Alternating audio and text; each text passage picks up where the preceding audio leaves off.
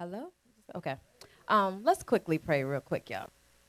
Glory to God. Adonai, I thank you for the ability to come before your people on today, Father. I thank you right now, Father, for your word, Father. I thank you right now, Father, that you have caused me to come into alignment with my spiritual leaders on tonight, Father. I ask right now, Father, that you would open the ears of every believer in here, Father. Open their hearts, Father, to hear what you're trying to say to the church about fear, Father. I thank you right now, Father, the stronghold of fear would be broken in this place, Father, so that we can live in love, Father, so we can live in a true relationship with you, Father, right now in the name of Jesus. So I bless you, Father. I honor you, Father, as your Holy Spirit would minister, Lord God, to each and every person, Father. Let us leave this place changed forevermore. In Jesus' name, amen. amen. Glory to God. All right, so the title tonight is Come Out of Hiding. Woo! Yes. when I tell you, Pastor was in my whole entire teaching, even the scripture, um, I'm just like, I'm like, thank you, Jesus. Um, that confirms that I'm really, truly hearing from God. And this is what God wants his people to hear. Um, so I'm going to start off with why I decided to do this teaching. Um, I've ran for years from pastor and teacher. Um, I went to a meeting with teacher, and teacher was like, "I don't understand why you just keep running. Like I can't keep up with you. You've been here for like four or five years, and you just keep running from me." Um, I felt really uncomfortable when I was around them. I would hide in the shell. I would avoid situations um, that would really cause me to grow. Um, I was thinking that if I would just be quiet or be silent within myself, um, that nobody would see me. But yet I was very loud to my spiritual parents at all times and those that were um, spiritually connected to me. Um, I would do this unconsciously. Um, it was just like this fortress I built up. This was who I was. If I started to feel like um, I might have to be vulnerable, I would immediately shut down. Teacher told me in a meeting that I was actually fearful of growing. And I was like, I'm scared to grow. Okay, that I've never heard that before, but you know what? That might be true. That might be true. Um, but it wasn't until recently that Holy Spirit was like, that is 100% true. And it was after I decided to be obedient and do this study. Um, this teaching is about my journey of not having a sound mind about hiding underneath fear and anxiety. And um, now I do have a sound mind, praise God, and how I've, um, glory to God, how I've come to have true knowledge of God and His love. Um, I'm so thankful when teacher said that there is no mindset that God can't reset, and I'm a witness of that. All right, so my testimony about not having a sound mind. For as long as I can remember, I've been fearful. Um, I was consistently concerned about what others would say about me, how others felt about me, um, what if I made mistakes. It was just a continuing running chain of thoughts. Um, I would go to church because I was fearful of going to hell. Um, I got saved because I was scared. Um, I got married out of fear. I danced in fear. I counseled in fear. I mean, this fear would just manifest itself all the day long. um, and then eventually, this fear and anxiety turned into me being overwhelmed. So then you had the Ashanti that whenever you spoke my name, those that knew me, it was like, well, I don't want you to be overwhelmed. I don't want you to be scared. I don't want you. No, this became my reputation, being overwhelmed. Um, and it really bothered me because I didn't want to be overwhelmed. I didn't want to be fearful, but at the same time, I wasn't doing the very simple things of salvation to break out of that. Um, let's see. So I took note of my thoughts because pastors say you need to take note of what lie you're giving birth to and conceiving. So some of the thoughts that I would think, um, like I said, how will others respond to me? Will they like what I'm doing? Will they hate what I'm doing? Um, how would they feel about if I tell them the truth? If I say what's on my heart about what they did or how they're acting? Um, will people laugh at me? Because I was bullied a lot um, growing up. So I was always nervous about, you know, are they laughing behind my back? Are they joking on me? Um, I would say to myself, I can't do anything right. I'm not skilled or I'm not talented enough That was a big thing for me, um, especially not being smart enough. Even though I have a master's degree, always felt like just not smart enough. Um, biggest one, what if I fail? What if it doesn't succeed? Um, what if I make a fool of myself? What if people find out that I'm not really who I pretend to be? That was the one. what if my heart is exposed? I felt like exposure was something too great for me to bear. I felt like if I got exposed, I was going to die. I mean, that's the truth. I've almost had like panic attacks just thinking about being exposed. Um, having an unsound mind has affected every one of my relationships, my ability to serve, my career, and my purpose. I was damaged, and I was damaging others by being fake, emotional, and hiding. So I'm a counselor, right? And a part of being a counselor is you have to help people who have fear and anxiety, right? So, you know, hurt people, hurt people, right? But as I was doing this, I was like, hurt people also can't effectively help people because you're too consumed with your own hurt. You're too consumed with your own pain. So my clients are in there, they're talking about how scared they are to, you know, take this career path. I'm like, so am I. I feel you. Yeah. And how am I really helping them? So BK said to me when I was doing Built by B, he said, if you're a counselor dealing with fear, how effective are you really being with your clients? And I went to go pick up that weight, and I was like, how dare he say to me that I'm not being effective? But he didn't know it because I smiled and I was like, yeah, okay, all right. The person I pretended to be. All right. So, living in fear and being overwhelmed, I was defective in my mind. I was ineffective in my purpose in the kingdom, always wishing, you know, I, I wish I could, you know, operate my anointing like Star, like T, like Miss Brandy. You know, I, I wish I could do it that way. I wish I could stand before the people. Um, I was an intercessor with no prayer. I was a worshiper with no praise a student with no study. I was crippled. I was living behind the stronghold of fear and anxiety. Oh, yes. Praise God.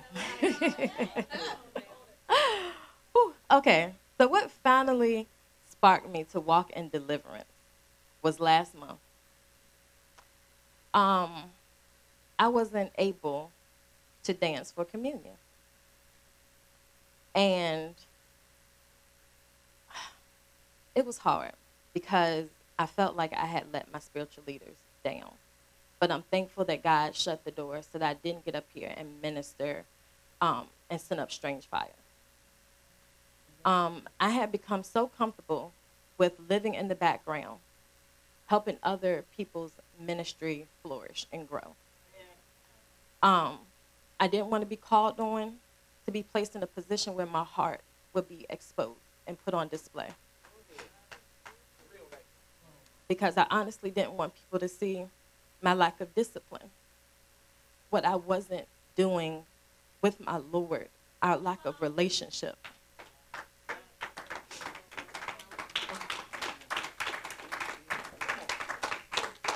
So, um, after communion, I went up to the altar, I went to prophetess, and I said, This is the last time that I'm to deal with anxiety and fear.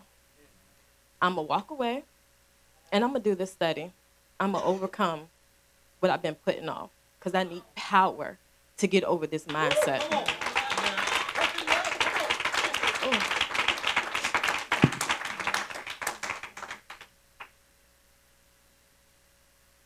Thank y'all. Y'all know I'm a crybaby. It was coming. this is me. Oh. All right.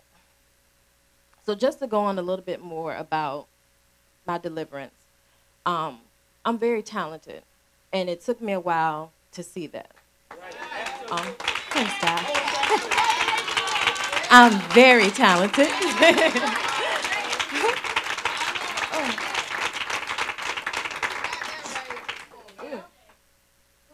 But even with being talented, the covering of fear and anxiety kept me from seeing that.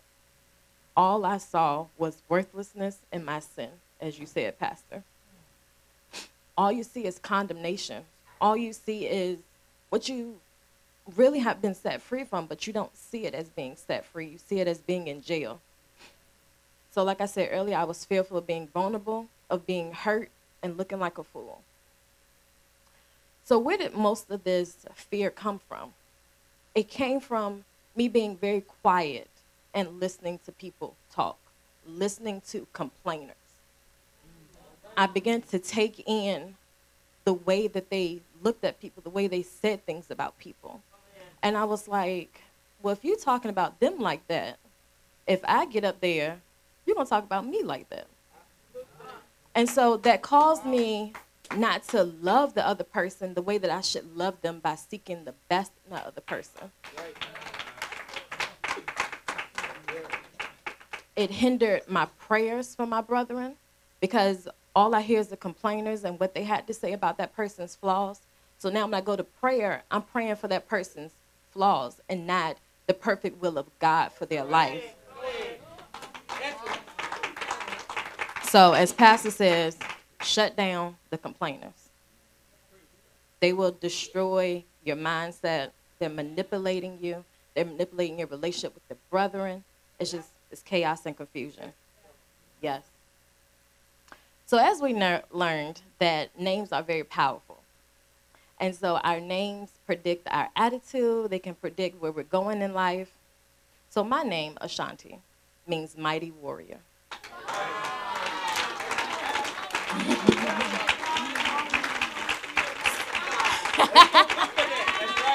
Facts. And so I thought it was funny. I was like, my name is Mighty Warrior. Yeah, I am crippled by fear. I said, this is real cute that the enemy has used this.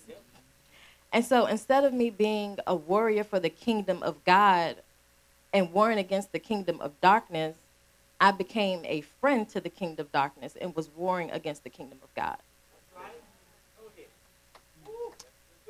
So, what is an unsound mind? Not being mentally healthy or whole, not wholly sane, a mind that is not firmly made, placed, or fixed, doesn't have anything that's true in it. It is a mind that is diseased, diseased, and injured, defective. So for the purpose of this study, for what I personally have went through, I'm going to focus on fear, anxiety, and being overwhelmed.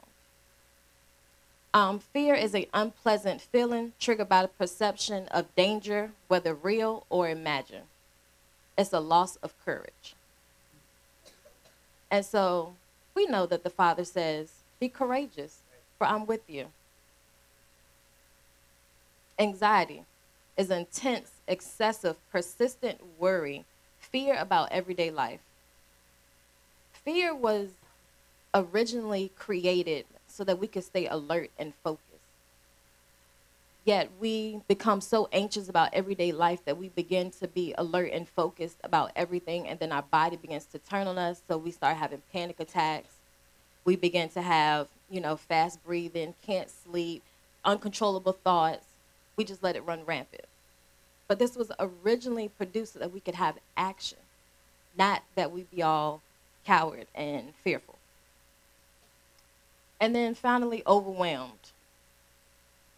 To be buried down, completely defeated, inundated, overpowered, overcome, especially with superior forces, destroyed, crushed, to cover. So every time I said, I'm just too overwhelmed. It's too much going on. I can't do this. I'm saying I was buried down, crushed, completely defeated. I was covered. This is not the mind of Christ at all. the way we think comes from the Father, and that's from Pastor's teacher, The Battle for the New Mind, Part 6. Displaying these characteristics was from Satan, not God. So, Pastor says we need to find ourselves in the Word, right? And so, I don't know why I've never seen the word overwhelmed in the word until Pastor's been doing the battle for the new mind. But it's there. It's there a whole lot of times. So if you are dealing with feeling overwhelmed, anxious, fearful, go to the word. So Psalms 143, verse 1 through 4. Hear my prayer, O Lord. Give ear to my supplications. In your faithfulness, answer me, and in your righteousness. And enter not into judgment with your servant. For in your sight, no man living is in himself righteous or justified. For the enemy has persuaded and persecuted my soul. He has crushed my life down to the ground. He has made me to dwell in dark places as though who have as those who have been long dead. Therefore my spirit is overwhelmed and faints within me, wrapped in gloom. My heart within my bosom grows numb. That's your life when you have fear and anxiety. You're numb to the things of God. You're as if you're a dead person, having no relationship, no connection to God. You're in a dark place. So, what is at the root of having an unsound mind? I went back to the teaching from October 2018 on fear that Pastor did. He stated, Our relationship with God isn't where we think because of sin. So, what is the sin that comes along with fear and anxiety? Immoral thoughts, wanting to be famous or wanting to be seen, lustful thoughts, seeking attention, vainglory, unforgiveness, lack of trust, and faith in God. When you have fear and anxiety, you try to cover these things. So he gave the warning that whatever the sin is holding you back, you need to get rid of it so we can have a true relationship with God that is founded in spirit and in truth. So, I'm going to go to 1 John 4, verse 18. we won. We won. Um, let's do the King James Version. There is no fear in love, but perfect love casteth out fear, because fear hath torment. He that feareth is not made perfect in love. So, what is torment?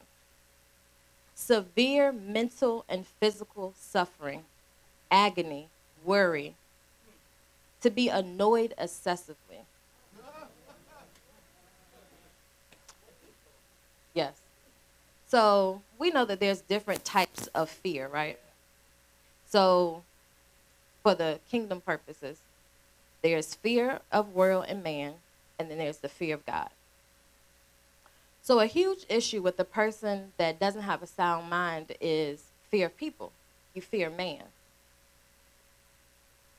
So, the God God instructs us not to fear man because ultimately fear, man can't harm us. He can't do anything to us.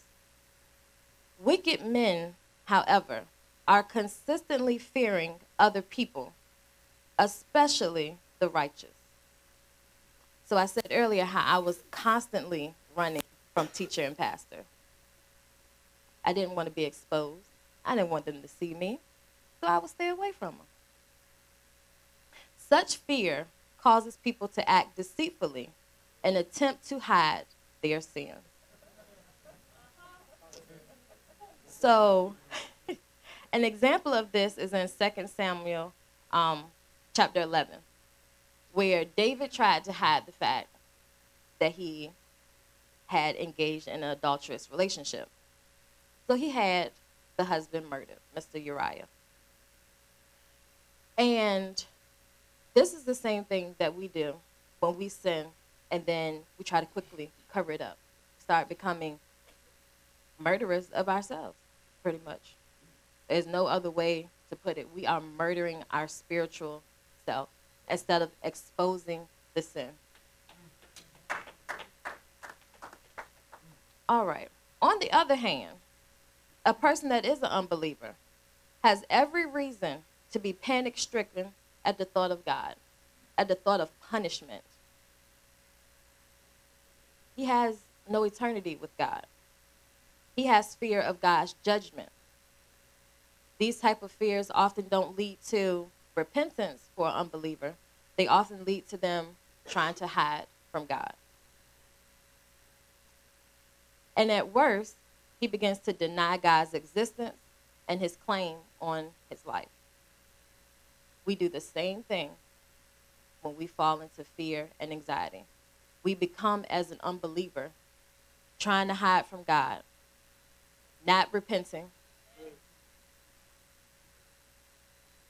When fear, um, I'm sorry, when we fear, we return to the mind of an unbeliever, denying God's power to save us. When we fear, we return to the mind of an unbeliever, denying God's power to save us. And so I was thinking about that. I was like, if I actually put in the time to fear God the way that I fear other people, I mean, my relationship would actually be where I want it to be in God. it's just that simple. It's that simple. All right. So the sound mind. so we're going to go to 2 Timothy chapter 1 at verse 7. For God has not given us a spirit of fear, but of power, of love, and of a sound mind. What is a sound mind? The capacity to think, to reason, to understand, to have self control and self discipline, to make a right decision and stick with it. Oh my God. A sound mind is the capacity to think, reason, and understand. It's a mind that is self controlled and self disciplined.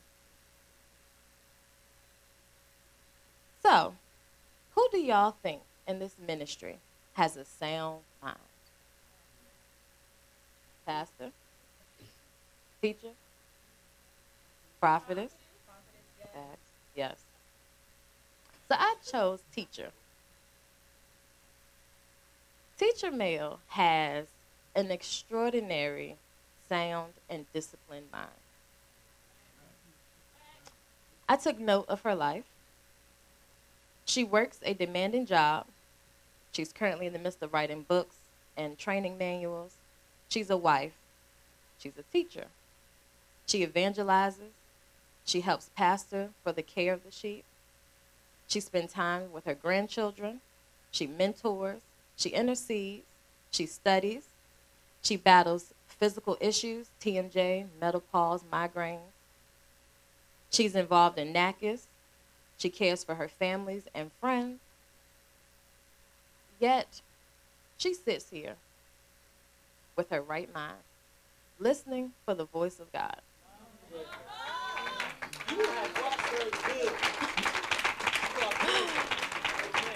Um, so I thought about it. I said, what if teacher doesn't or didn't have a sound mind? What would that look like? She would be popping off at pastor, the sheep.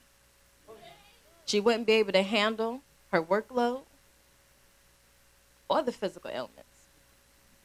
She would be damaging the sheep and ineffective in the kingdom.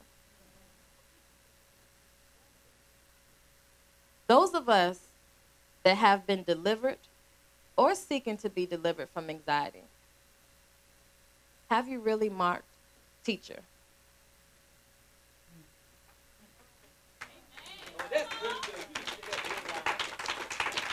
Have you marked her? Have you looked at her sound mind? Have you looked at the way that she balances everything, the way that she handles even us? Have you noticed the way that she worships even when she has a migraine? The way that even when she's traveling away, she comes back with a word from God. And I know those conferences are not, you know, vacays. they're demanding? Or do we run away from teacher? Do we not listen to her guidance? You know, the little tidbit she gives us in the hallways, when she hugs us in meetings? Or do we feel like it's impossible to reach where she is?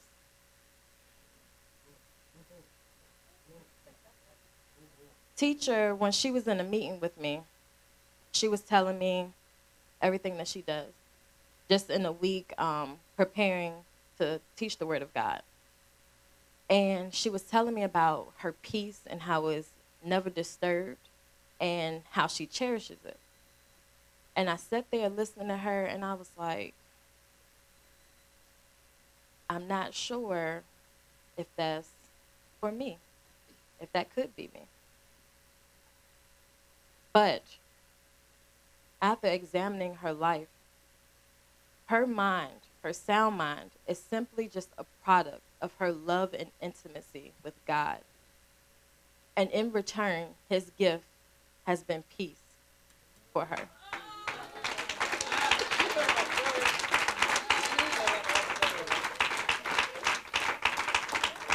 Um, the word of God in John 14, 27 says, Peace I leave with you, my own peace I now give, and I bequeath it to you. Not as the world gives to you, do I give. Do not let your hearts be troubled, neither let them be afraid.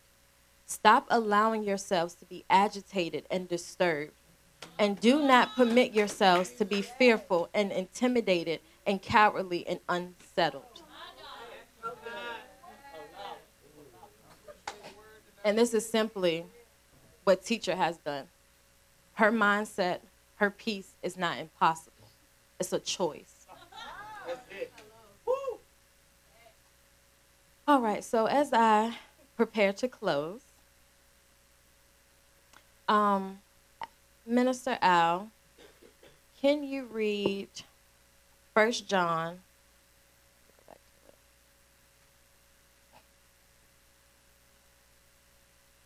First John 4, starting at verse 7, and going all the way down to the 20th, 21st verse. This is First John chapter 4 at verse 7. It so reads, Beloved, let us love one another. For love is and springs from God.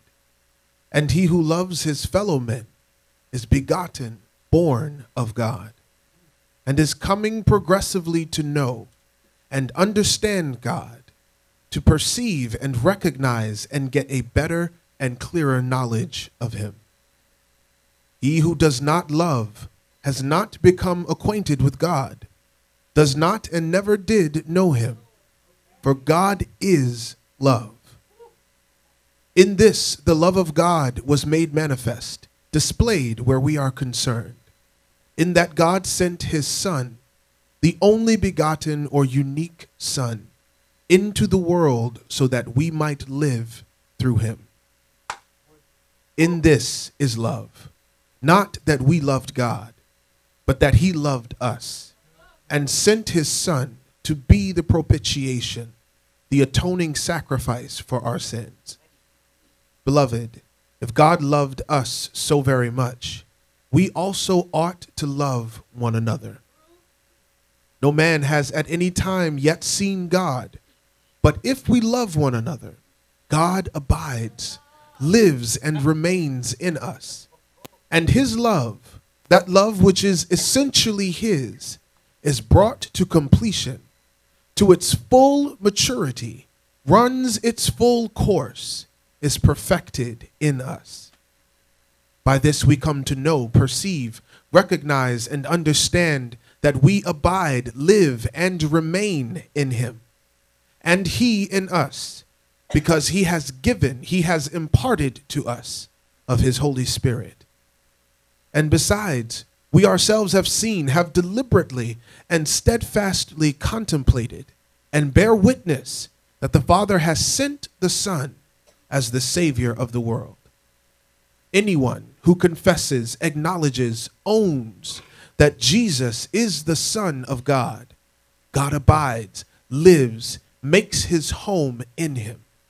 And he abides, lives, and makes his home in God.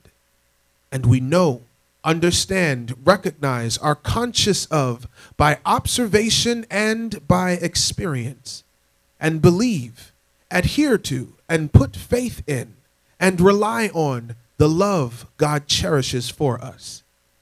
God is love, and he who dwells and continues in love dwells and continues in God, and God dwells and continues in him.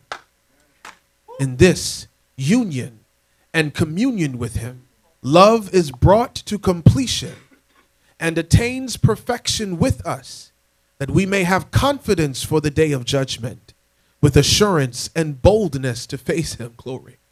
Because as he is, so are we in this world. There is no fear in love. Dread does not exist. But full grown, complete, perfect love turns fear out of doors and expels every trace of terror. For fear brings with it the thought of punishment. And so he who is afraid has not reached the full maturity of love, is not yet grown into love's complete perfection. We love him because he first loved us.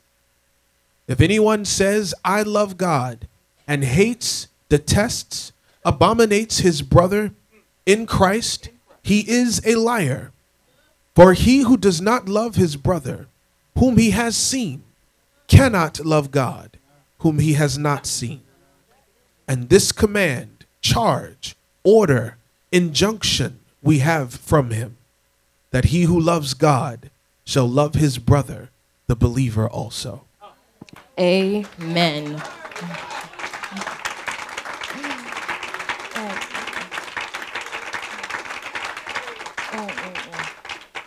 So to kind of wrap everything up really quick. Oh, okay. Well, in that case, let me ease on back. um, perfect love that is where nothing is missing, nothing is broken. You're whole and complete. Love is shared with God and man. You know that true affection is from God, and it grows out of God's love for and in us. This type of, this type of love produces boldness before God. How do we achieve this love and boldness?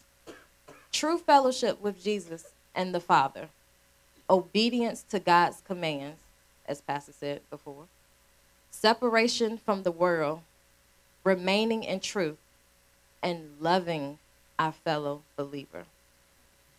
A real intimate relationship with Jesus and the Father is how you break the spirit of fear.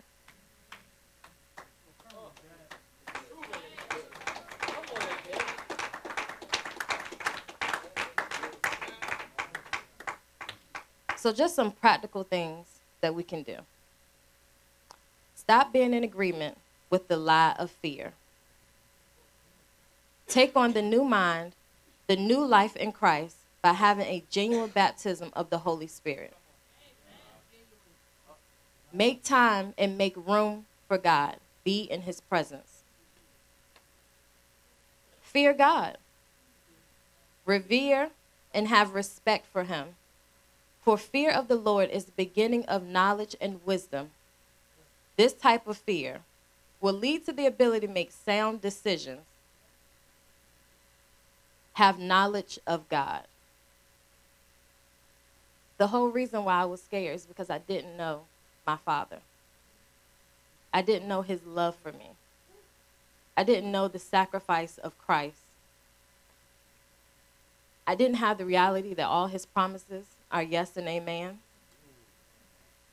I, it wasn't a reality that he causes my mistakes to prosper. It wasn't a reality that the work that he started, that he's going to complete it. None of that. I discounted the word of God. I made it of no effect in my life. So this closing scripture is one that I think summarizes just everything for me. So I leave you with this Psalms 56, verse 9 through 13. Then shall my enemies turn back in the day that I cry out. This I know, for God is for me. In God, whose word I praise, in the Lord, whose word I praise. In God have I put my trust and confident reliance. I will not be afraid. What can man do to me? Your vows are upon me, O God. I will render praise to you and give you a thank offering. For you have delivered my life from death, yes, my feet from falling, that I may walk before God in the light of life and, of the living. And that's the end, y'all.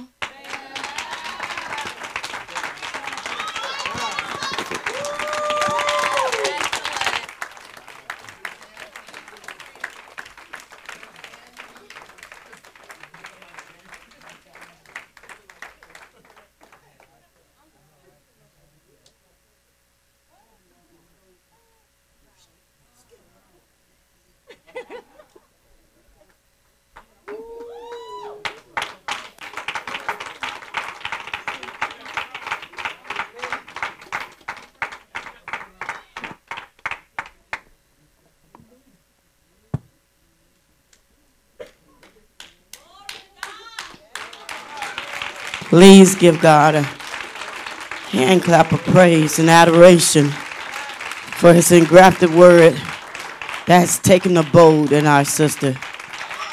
Can we stand on our feet? Can we give God the praise, the glory for the change, the metamorphosis that has taken place in our sister's life? God is worthy. He's worthy. I always sit as a teacher, as a student, when someone else is teaching. I'm a student. And as I was sitting there watching and hearing her, probably about maybe even 15 minutes into teaching, uh, one word came to me regal. She was so, her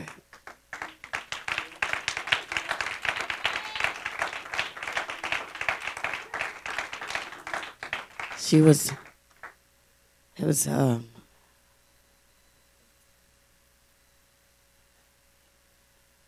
when there's a change inside it manifests on the outside of a person and i saw this regalness about her.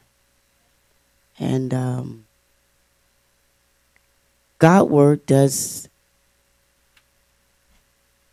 the anointing on his word creates an entire new image of you. Um, then I actually was hearing all what was taught and what she became. And as a teacher or even as a parent, when you see all what you've instilled in your child or your your spiritual daughter, and you see yourself is overwhelming.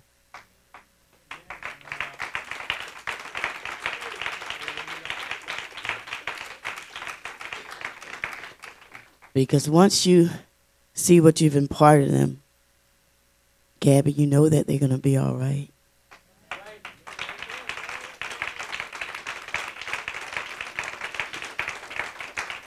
I know that in ways where you couldn't handle yourself, you can now.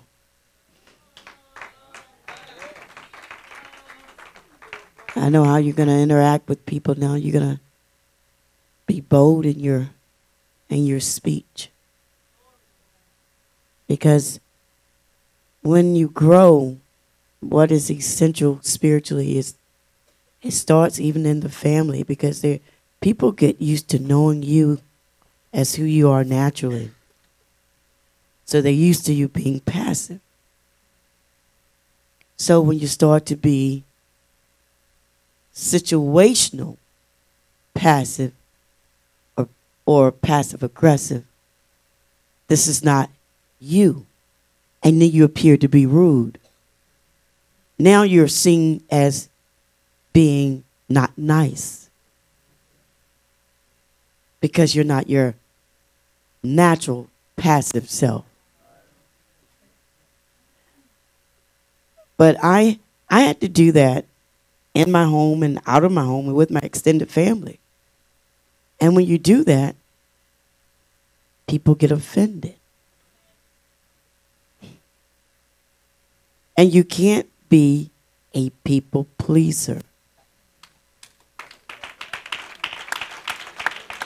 I stop you from growing, and I stop myself from growing when I'm a people pleaser.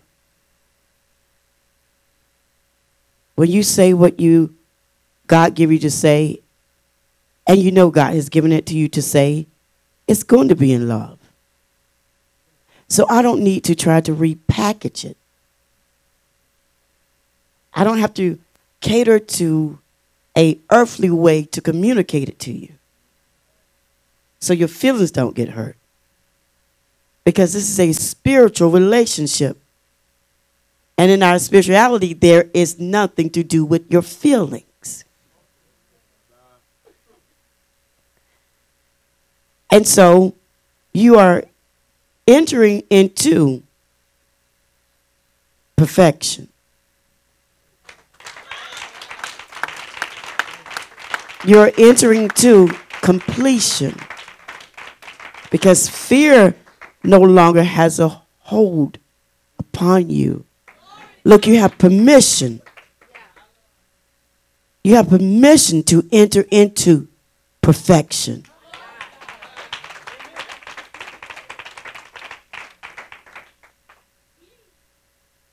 So, hubby, you're going to have to be ready for her.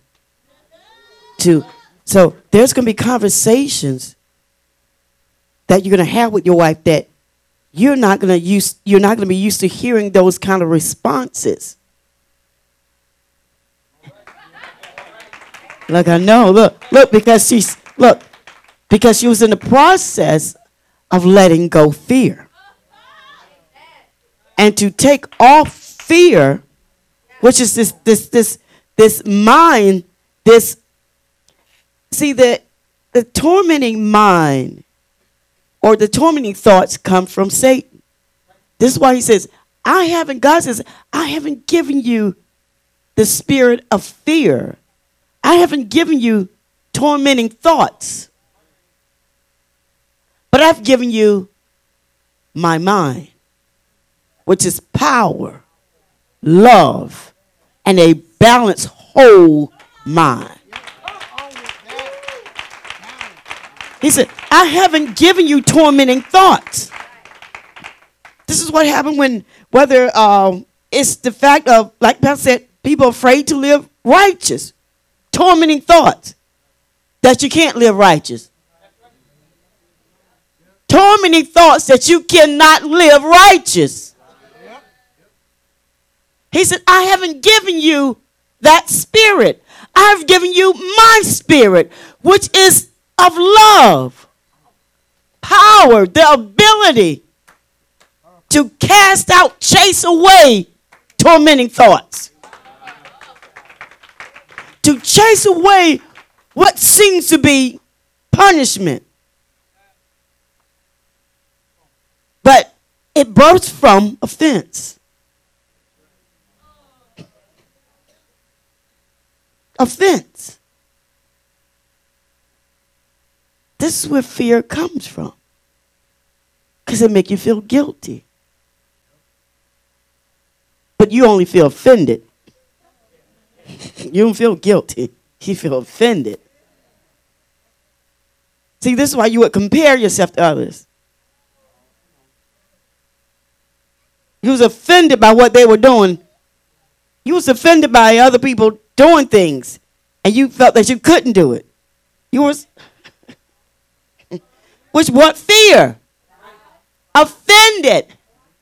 It brings fear. Offense brings fear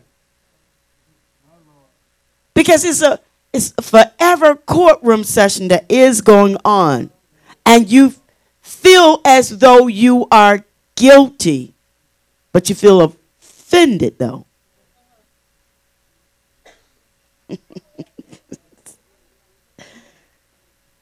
I love what God has done in your life. I love what God has completed in your life. I'm truly filled with joy. It's nothing like seeing your children grow. You want better for them.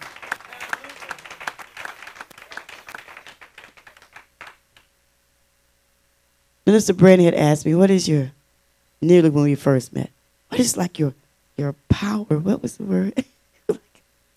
what, what's your superpower, right? I love the conversations that I had with Brandon. She, she, she got this little special. I really love these. They're, they're, they're thought provoking questions. You need to be around people like that. Nothing wrong with having fun and joking, but before it's all over with, we tend to ask, you know, what's your word for today? I'm like, what's my word for today? What's your word for today? checking up on me. I'm the teacher. But no, I'm just kidding. I don't say that. I don't say that. Uh, but she was asking what was my superpower, right? I'm like, superpower? We don't do superpower here. But anyway, but I, I knew what she meant, right? Superpower. I said, well, self control. You know, discernment. That my superpower really is my, my self control. I, I prize myself on on that because it keeps me stable. That means that if my husband leave me, which means he had to lose his mind and and had to put him in insane asylum or something like that, right? And we all pray him out, you know, back into his right mind. Uh, or all you know, my children turn their back on everyone you love, right? Turn their back on you. I should still be able to stand firm and steady because I have a mission. I've been called by God.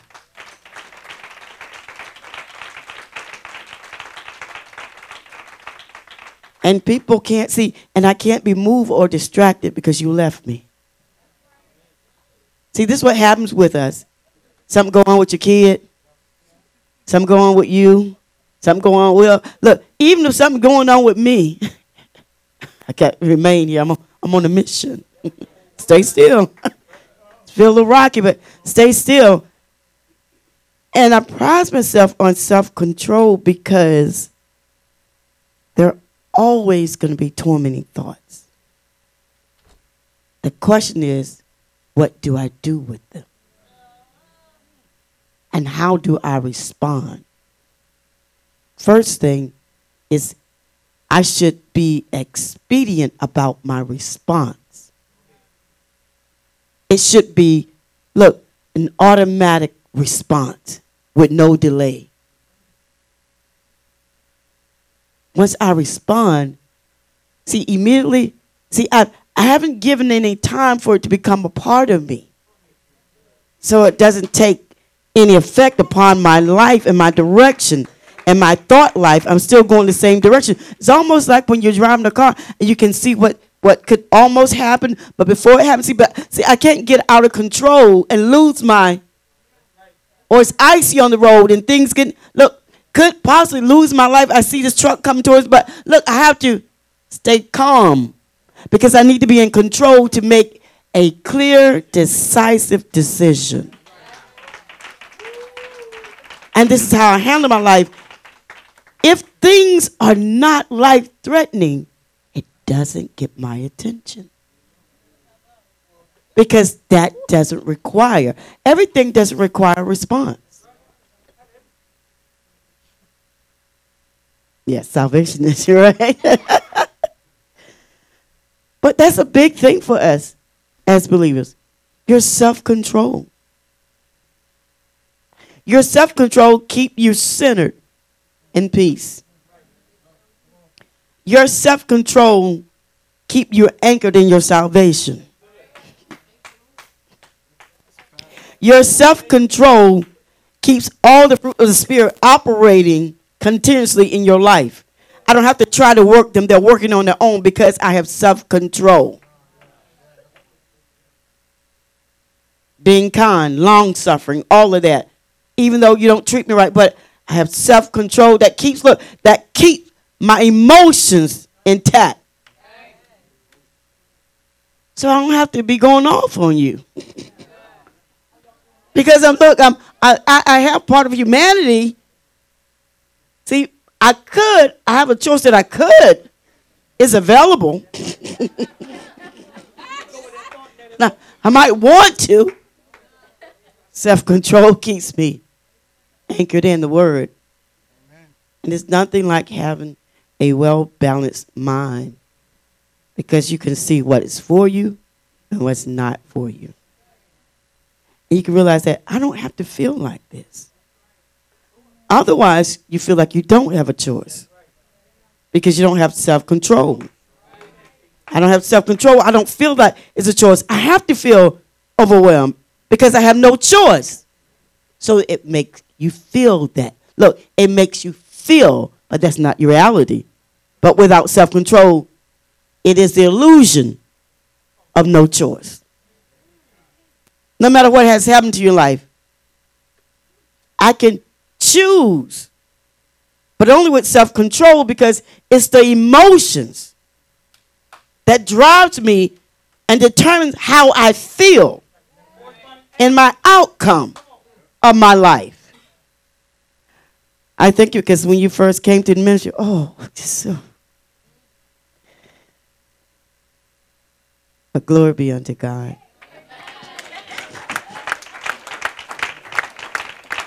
I believe our last meeting, um, and I try to have this with definitely with all the women in the ministry. Yeah, I try to have a one-on-one with everybody. I, I do all the mentoring, and then I try to do you know off-site, you know, talking and interacting, and I do. I let you really get to know me, my whole life, I past, present, and where God has taken me. And the best how to get the most out of mentorship is through observing the life of your mentor. There's no meeting that equates or can take the place of observation. See, observation, then implementation. Observe, so what, what you've done, you have observed and now you've implemented. And so I know when something is permanent. So I want to tell you that. It's permanent. See, sometimes we can see something and it seems to be good, and oh, I'm going to start doing it, like working out.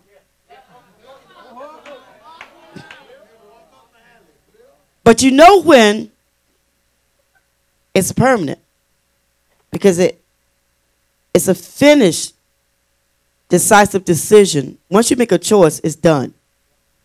I've decided that I'm going to only intake so many calories a day. Absolutely. Look, and, and even uh, Gabby tried to, to try to tempt me with a hot chocolate chip cookie. Anybody know that is like crack cocaine, and I've never even been on crack cocaine, but I'm just saying, this is the, it's hot. You see the chocolate melt, then then how it's gonna feel when you begin to bite it and and right? it's real, right? And so I was like, yeah. I was like, no, she said, Mom, it just one ain't gonna hurt you. See, can't see the voice, the voice. It wasn't many one though. See, but when you made decided, Mom, when you made a choice, and you made a choice and you stick with it. Look, that's that's one of my models I've given the woman. Make a good decision, your choice, and stick with it. See, I have to stick with it. Um, but Shanti, just come up one more time. Ah man, I I want y'all to see the the the change, woman of God Beautiful from the inside and out. See, it's one thing to have a, she has an awesome personality to begin with, uh, and just a giving heart and a, a servant's heart. But it's one thing for that to be hidden. And now you are on display for the glory of God. I am so proud of you, Ashanti. I'm so proud of you. I love you.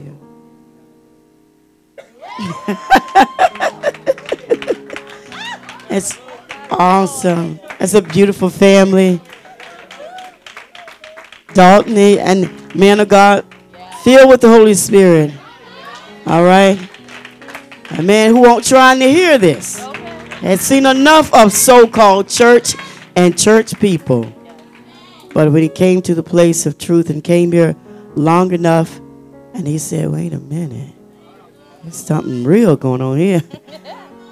See, it's something else the Holy Spirit it catch you off guard. And you, oh. got me, he got me, he got me. Beautiful son, Yeshaya, where is he? Amen.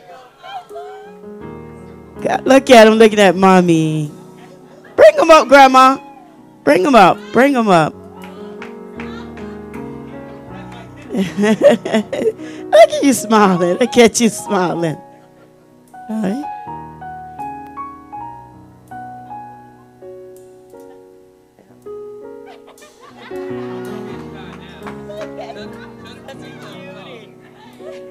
Jesus.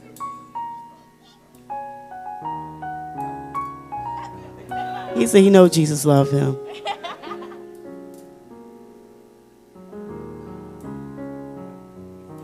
He said it within his spirit. I heard him. He said, Praise the Lord. wow.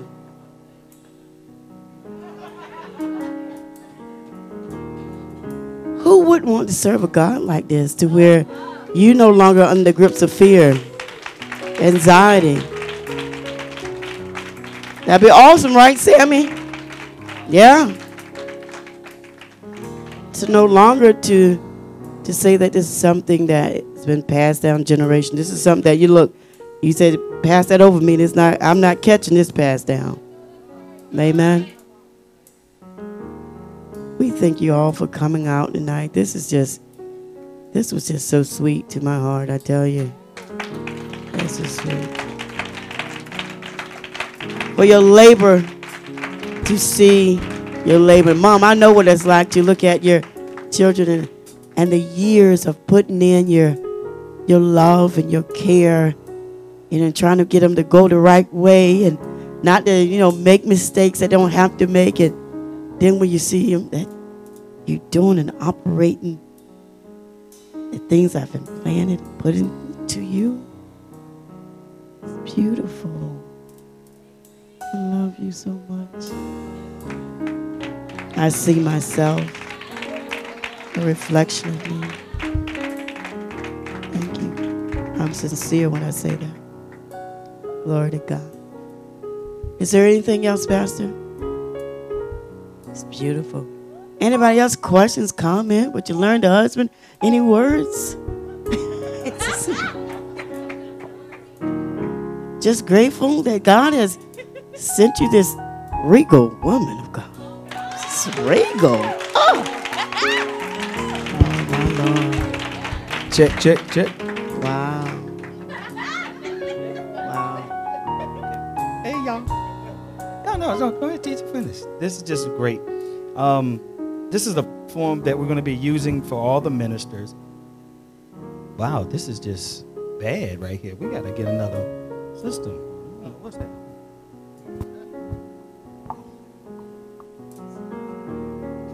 Hello? I just want to thank everybody for coming out tonight. And um, very inspiring, heartfelt sermon. Amen. I love I love it because if you can't be yourself here, where where where can you be yourself? You know, this is a place where we don't look at the flaws and uh, you see them, but that's not um, how we interact with each other. Um, vulnerability is very important. It's powerful because when you're vulnerable, you're you're saying, "I'm at the end of what I can do." And now, God, I'm going to trust you now with my heart, my whole heart, and allow you to take over. I don't know what to say, I don't know how to respond, but I'm going to listen to you. You're you're in I'm in your likeness. Likeness likeness means function. So we should all be functioning, you know, the same. Even though we have our own personalities, but the love that we show forth to one another should be very common. Uh, it should be something that's native to us and not foreign. Amen. Uh, this spirit of offense of offense has to has to leave. I told you that 99% of why people leave church and start their church is because of an offense. So imagine you starting your ministry on the foundation of an offense. Now, that's not pleasing. So I really want us to understand what this love is. And we read it every Sunday. 1 Corinthians 13. It should be part of your life every day. It will solve every issue, every circumstance that you could have. 1 Corinthians 13 is the answer. It's unconditional. Love never fails, it never loses. Except when you truly love, it looks like you're losing. But in the end, he won, didn't he? Looked like he was losing. Man, thank you, Ashanti. Warrior. See, he goes against every everything that God has for you, even in your name. You know, this is why names are very important in the Bible uh, because it controls like your destiny. Yeshua, Jesus, that's that means salvation. So every time that you see Jesus, you're saying salvation. Every time you hear the and Jesus is a translation, all right? The proper name is Yeshua. Like Joshua. It's Yeshua. So that means salvation. So every time you hear his name and you see his name, he's saying salvation. Amen? So you, you got to have an understanding of that, how powerful that is. In the name of salvation,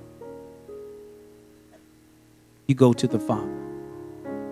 Pray like this. See, you're going to him in his son's name, which is salvation. Amen. It's a powerful revelation if you can really understand. Um, I just want to say thank y'all. I love y'all. Um, this moment can never be repeated ever again. It is recorded in the books in heaven tonight. Thank you. Oh man, can y'all stand to your feet? I to let y'all go. Oh, don't forget, Sunday. It's the first night of Hanukkah. If you don't know what it is, I want you to come out, find a friend, bring a friend. We can tell you exactly what it is. It's going to be an unveiling of truth. Amen. Uh, come out and tell a friend you've never experienced. Do something different. Okay? Want to make sure we bring some truths about it in itself. Um, so look forward to seeing y'all at 7 o'clock on Sunday. Yes, we're going to have service as usual. Come on back. Amen. So let's bow our hearts right now. Father, in the name of Jesus, salvation. We come to you tonight. We thank you, Father, for the ministering of your word tonight, Father, that it was in power, it was in demonstration, Father, and ultimately it was in the love of our Heavenly Father. And we thank you right now, Father, for this sound mind that we have. We thank you for your Ruach HaKodesh, your Holy Spirit, Father. I thank you, Father, for ministering to the hearts of your people today, Father. Now I pray, Father, protection over the word that was sown in their hearts tonight, Father. I pray that it was on fertile ground tonight, Father. that the thoughts and the minds of the people have been changed because of the ministry of your servant tonight, Father. And we love what you said. Perfect love cast out, dispels all fear. And as your children, we should know what is from you, Father, and what is not of you. What's pleasing to you and what is not pleasing to you. We just give you honor. We give you our worship, Father. We give you our commitment, Father. We just want to bless your holy name to this place tonight, Father. Don't take for granted the breath that you have breathed in us today, Father. We do not take for granted, Father, our brother, our sister, Father. Is there an ark or anything that you have in your mind and your heart toward anybody? Release it tonight. Stop listening to the whisperings of the enemy. Stop complaining. It's time for rejoicing. It's time to enter into His rest, His peace, His shalom. Nothing missing, nothing broken. And you need to decree that you have a sound mind tonight. You have power, dunamis. I have the ability to cast down every high thought that exalts itself against the knowledge of my God. Oh, we bless you in this place, Father. We hollow this place out, Father, for your purpose and your purpose only. Reign and rule in the minds and the hearts of your people in here tonight, Father. Oh, we have the victory already, Father. And we say tonight, Maranatha, Father. He's coming, and we are people who are prepared tonight. It's in the name that is above every name, the only name that a man can be saved. The name of Yeshua, Jesus.